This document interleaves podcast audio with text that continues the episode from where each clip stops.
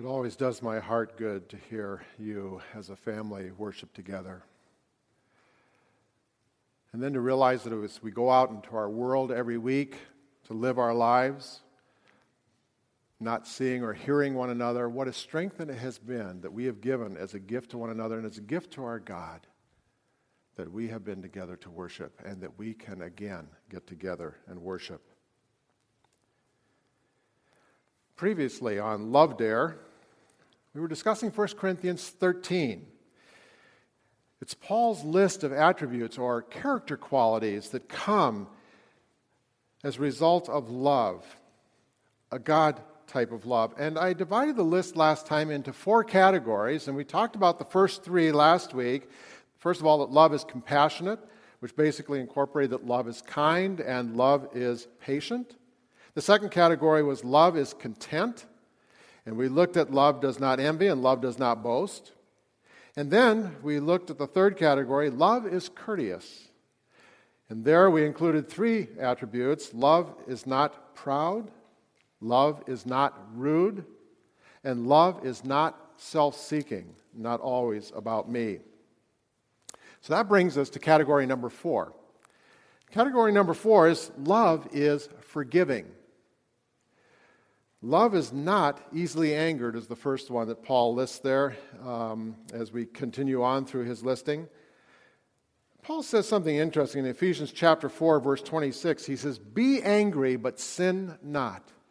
Be angry, but sin not. Anger is an emotion that we have, it's part of the God image that He made within us. But how we use that emotion can become problematic. But here he's talking about something different. There's a difference between the kind of anger in Ephesians 4:26 and this anger, easily angered.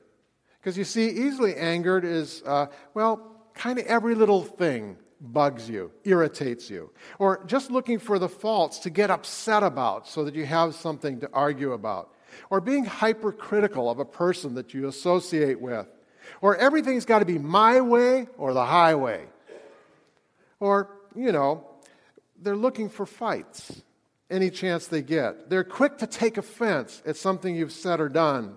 They seldom give somebody the benefit of the doubt. It's never their problem, it's always somebody else's problem.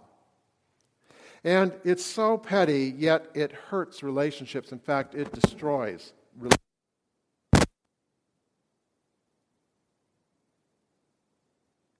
And I am done.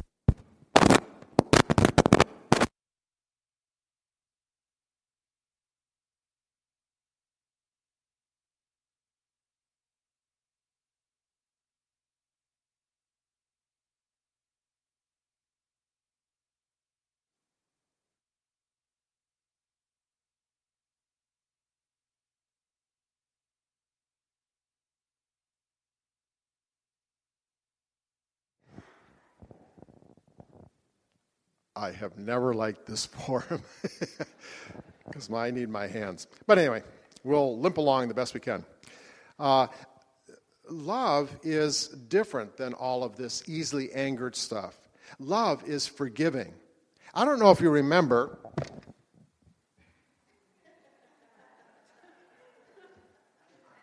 Um, when I introduced you to Freddie Faultfinder, Okay, and Freddie Faultfinder, he is one who uh, is always looking for those little specks. Remember, I called them peccadillos in your eye uh, that are, seem to be bothering you and are certainly bothering me, missing and avoiding the. Boy, I can't even do that.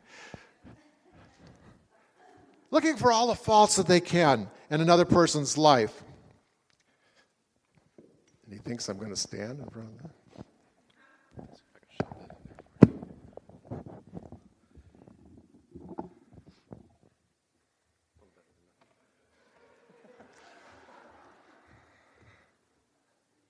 Now I can see how limited your pastor is. I guess I have to talk, swallow the microphone here. Okay, then I can't see my notes. Okay, so love is not about speck picking in one another's lives. next one on Paul's uh, list is kind of a partner to this easily angered one.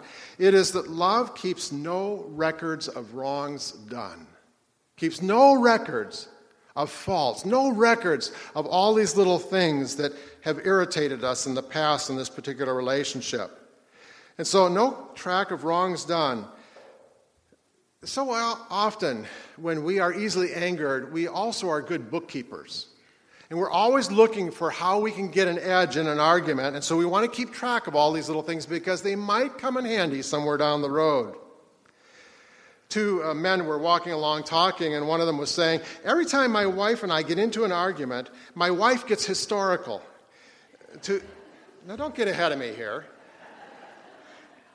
to which he responded, uh, I think you mean hysterical, don't you? And he says, Oh, no, I mean historical. She brings up every single thing I've ever done in my life wrong. And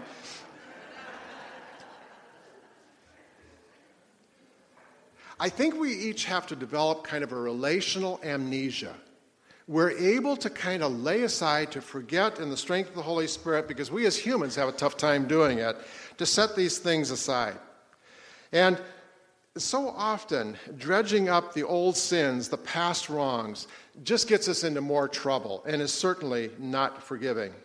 A couple of things I want to say about forgiveness, and we've got a class going on about that, by the way. You can join us in Langdon rooms.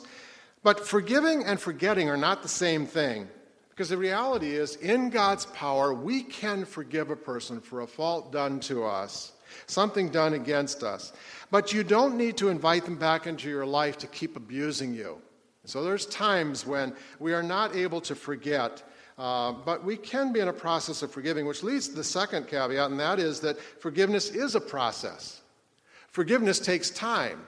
Now, if we're at the church potluck and somebody's brought this beautiful broccoli dish and you wanted to sample that, and so you dip your fork over into my broccoli and take that, uh, I can forgive you for that. You know, I can probably just do it right there in the heat of the moment when you've taken my broccoli hot dish. But other relationships aren't so easy. And we have to work with one another in this process. And it's a process of healing that takes place that we call forgiveness and that God teaches us about.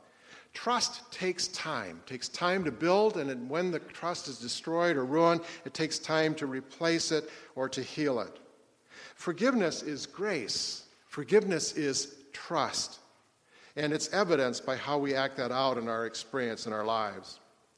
Now, folks, I've seen the ugliness of unforgiveness, and so have each of you at one time or another. People so resentful, people filled with so much bitterness that it just seems like toxins are oozing out of their spirit.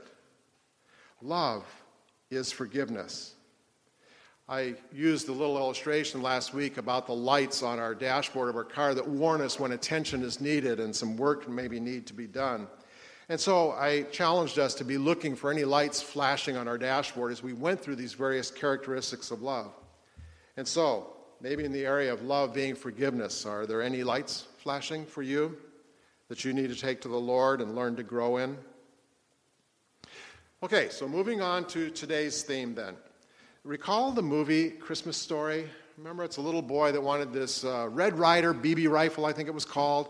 And he's probably about 10 years oldish. And there's a scene in the movie where he's with a group of, uh, I don't know if you call them friends, a group of other guys. And they're all gathered around the flagpole on a winter's day, and it's a metal flagpole. And they're gathered around that. Um, and they're kind of challenging each other to lick this flagpole. Okay? And so the first one starts it off, you know, I, I dare you to lick the flagpole. oh no, I'm not going to fall for that. I dare you. No, I double dare you. And then the ultimate of all weapons in the arsenal of I dare yous and so on, the triple dog dare. Yeah, that's the ultimate. And so they throw that on the top of the pile. I triple dog dare you to do it. Well, now it's on because this little boy must either suffer the humiliation of backing down or he's got to go for it. So he licks the flagpole only to find that the stuck to his tongue, and it's so hard to, and it's, he's in a panic, and, and it, the thing is not very nice. In fact, it's downright painful. And all the other boys are leaving. Why? Because the bell rang, and it's time for school to start, and he's left the way. I think you get the picture. Was it because he couldn't walk away from a triple dog dare? Have you ever been challenged by somebody and probably done something unwise or foolish because they challenged you? Well, I'm going to take the risk of challenging you. Challenging you to take the love dare. And next week in your bulletins, you will be having a uh, worksheet to help you with that.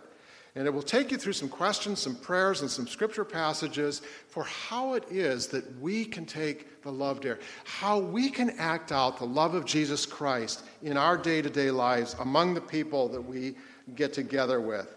And so I will be uh, asking you to take that challenge. I don't know which is harder, but I think maybe loving God is easier sometimes than loving the one another's in our life. Because you see, God, He's consistent. He gives me do overs. He uh, loves me and He forgives me. He patches things up. He takes initiative on my behalf. But my neighbors, the one another's in my life, well, they're not nearly so dependable. And sometimes they just make fun of me with my tongue stuck to the flagpole. You know, the person that puts you down, the person who doesn't treat you fairly, the person that's always wanting to prove you wrong and themselves right, or the person that's always complaining about how I do anything and everything, the unlovable person that's you kind of want them to become lovable before you have to relate to them, or how about the amateur jerk? And the list just goes on and on and on. It's hard. It's hard to love the way the scriptures ask us to. But it's also pretty clear that we are to love one another, all the one another's in our life. The Apostle John's letter was a, an address to the church in conflict. People were leaving, people were arguing and bickering and fighting. They were saying, We always do it this way. Or they were saying, We've never done it that way. Or they might be saying, you know, I so wanted drums in our worship. And others saying, I don't want drums in our I mean, we find such silly things. And it was getting un- uh, downright ugly. And the Apostle John's heart, I can imagine, was breaking. He loved these people. He loved this church. In 1 John chapter 4, verse 7 that was read for us. It starts off, Dear friends, in some translations. I think the translation would be better, according to the Greek, of Dear beloved, beloved brothers and sisters. It's a term of intense endearment, like a father to his child. Have you ever pondered why it is such a big deal that we love one another? Why make such a big deal out of that? Can't we just kind of case it? Well, what's John say in our text in verse 7? He says, Dear beloved friends, let us love one another, for love comes from God. Everyone who loves has been born of God and knows God. But it's not all just about this vertical relationship between us and God. It's on the horizontal of us loving one another. Our coworkers, our neighbors, the person at Fred Meyer's, our spouse, our children, our grandchildren. Well, that part's easy. It's also love for the things that God loves. Love for the things that God loves. Have you stopped to think about that? Because God loves every single one of you and me. Thank God.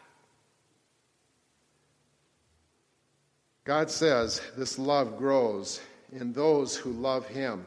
But if a person doesn't really love his neighbor, he shows that he really doesn't, hasn't experienced or known God. The way we love people demonstrates the way we love God. But that's not the burning question, I don't think. Because it's kind of easy to grapple with the notion that, well, we need to love one another. Okay, got that. Check it off in my mental notebook. But the burning question, I believe, is how? How is it that we are to love one another? How do I live, uh, love that really difficult person in my life that I'm in relationship or is even just an acquaintance? That annoying cashier that always wants to check my card, see if I'm old enough. Does that still happen to some of you? And John shows us how to have this heart of compassion, this love for one another, the fruit of following Jesus. He shows us not only how it happens, but he shows us how it looks. In 1 John, if you go over to verse 9, this is how God showed his love among us. He sent his one and only Son into the world that we might live through him. This is not that we have loved God, but that he loved us and sent his Son as an atoning sacrifice for our sins. For our sins. God's love is defined by sending his Son to bear our sins. My goof ups, my snafus, my disobediences, my rebelliousness. To bear my sin, your sin and I just want to share with you four thoughts that I see in this activity of God. The first one is that God is active. We talked a little bit about that last week when we talked about those various attributes were all verbs, they're all action words when he was using uh, or describing love. And here, uh, John says that God's love is active. He sent his son. Twice, verse 9 and verse 10, both say, He sent His Son. John doesn't want us to miss the fact that God's love is active, that God took the action, that God took the initiative for us and on our behalf. God's love is vulnerable. That's the second one. Ponder that one a moment. God's love is vulnerable. What might that mean? God sent his son he sent his son as a king of a humongous army with all sorts of artillery and planes to bomb. Uh, was that how it went? No. He sent him 2,000 years ago on the very first Christmas as a helpless little baby, a dependent little baby, dependent on mom and dad. Jesus left the glory of heaven for the grit and grime of earth. God was vulnerable out of love for us. Thirdly, God's love is extravagant. What did it cost? It cost God his son. It cost God his son's life. It cost him everything. It says that Jesus died, taking on himself my sin and your sins. God was extravagant. Christ was sacrificed in place of you and me. And finally, number four, God's love is undeserved. God's love is undeserved. In verse 10, it says, This is love, not that we loved God, but that He loved us and sent His Son as an atoning sacrifice for our sins.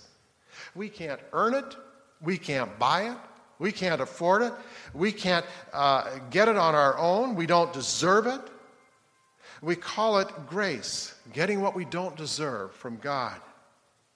In verse 11, John goes on to say, Dear friends, since God so loved us, we ought also to love one another. God so loved us. It doesn't just say God loved us.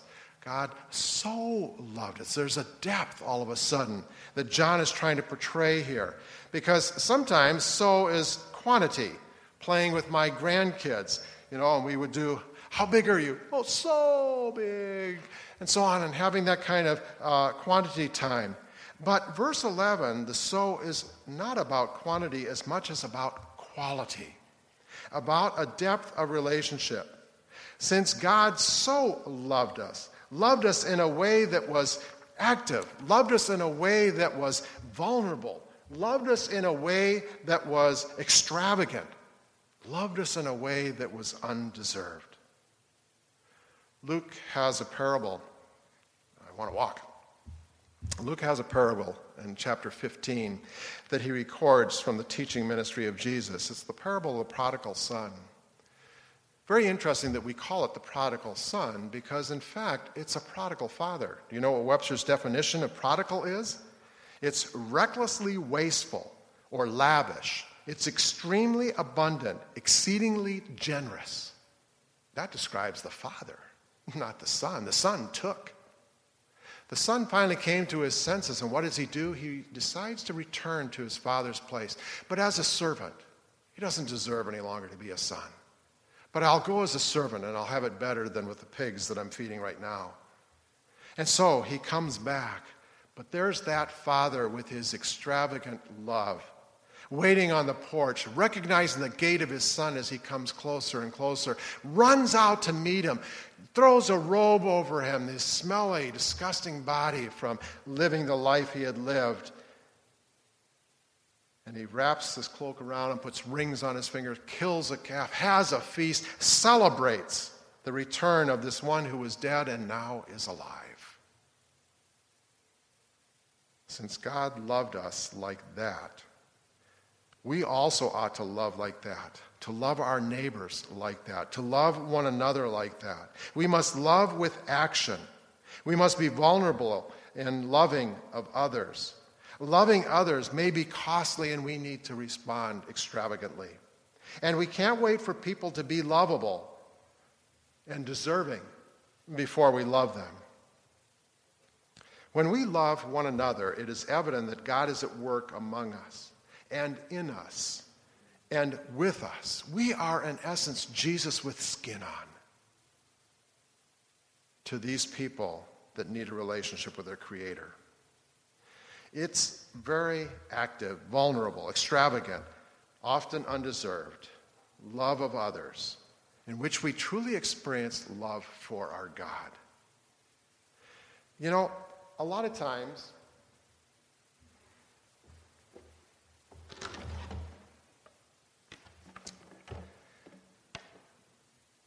we like to pack our faith into a container.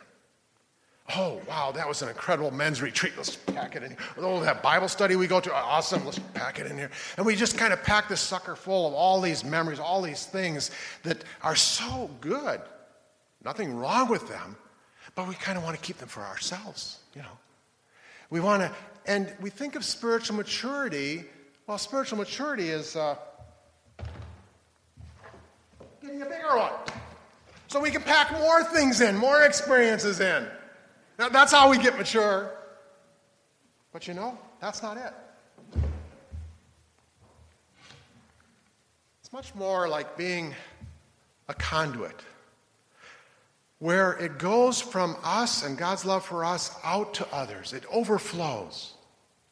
And maturity is not so much finding containers, it's finding a bigger conduit in which we can spread the love of God to others around us where we can act it out, where we can bring it to life, where they can see the love of God by our words, by our deeds. In a little bit, we're going to do a special ceremony and invite you to take the inserts you got last week on asking the Lord of the harvest out of Luke 10, asking the Lord of harvest to touch people's lives that you are concerned about that you feel like, I'm not sure if they know the Lord Jesus Christ as their Lord and Savior. I'm not sure if they've given themselves over to their God, to their Creator. I'm not sure if they've got this relationship, and I want to pray for them so that happens. And that's so important.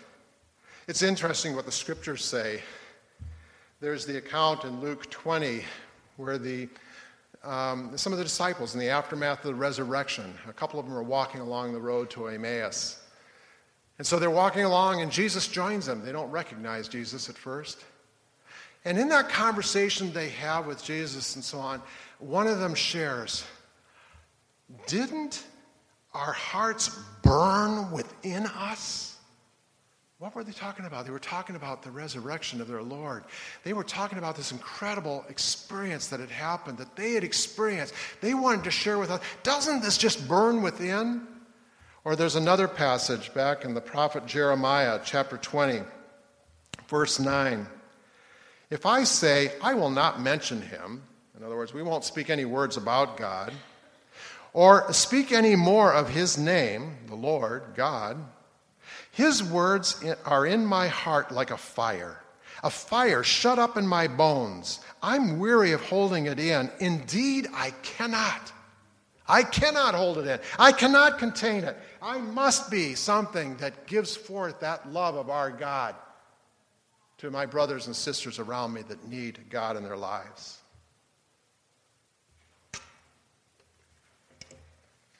I believe that we must be more like a pipe than like a container, directing God's love towards other, towards one another, towards our neighbor. The scriptures even say towards our enemies. I think God desires us to get better at this as a church. I think God wants this community to know who we are by our love. God was prompting me to share with you this series on His love because talking about the spiritual gifts, that's just one side of it. That's just kind of the head part of understanding and knowing how God might use us. But it's this activity of love, of loving one another.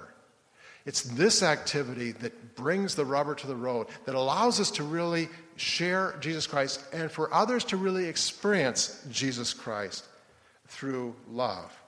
And who of us doesn't want love? We need to examine our hearts to do a little checkup, to ask questions like How have I showed God's love in my actions, in my words, this month, this week, or maybe this morning?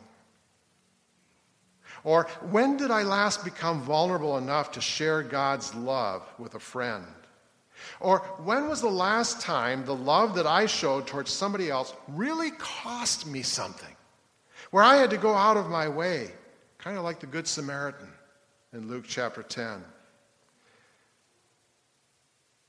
And another thought would be who do I really love that may not deserve it, may be very undeserving of it? Will never be able to do anything for me, will never be able to repay in any way. I don't get any accolades for loving this person, but I sense that's what God wants me to do.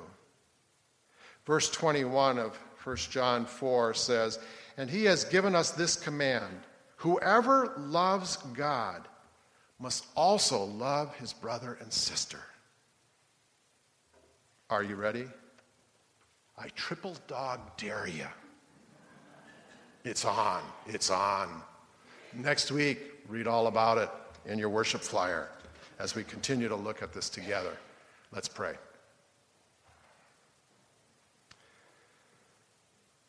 God, thank you so much for your love for us.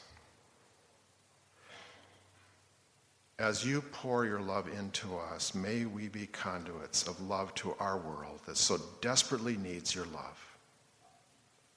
We've tried all the human things to solve our problems, and they just don't seem to work maybe someday we, starting with each one of us, will decide let's do it God's way. Let's let God's love heal broken relationships, mend hurting lives. Father, we give ourselves even as we give tokens of our appreciation and thanksgiving for your blessings and our offerings. We ask that you multiply those to help people to know of your love. And oh, by the way, to use us as your dispensers of love. In your name we pray. Amen. Invite the ushers to wait on us.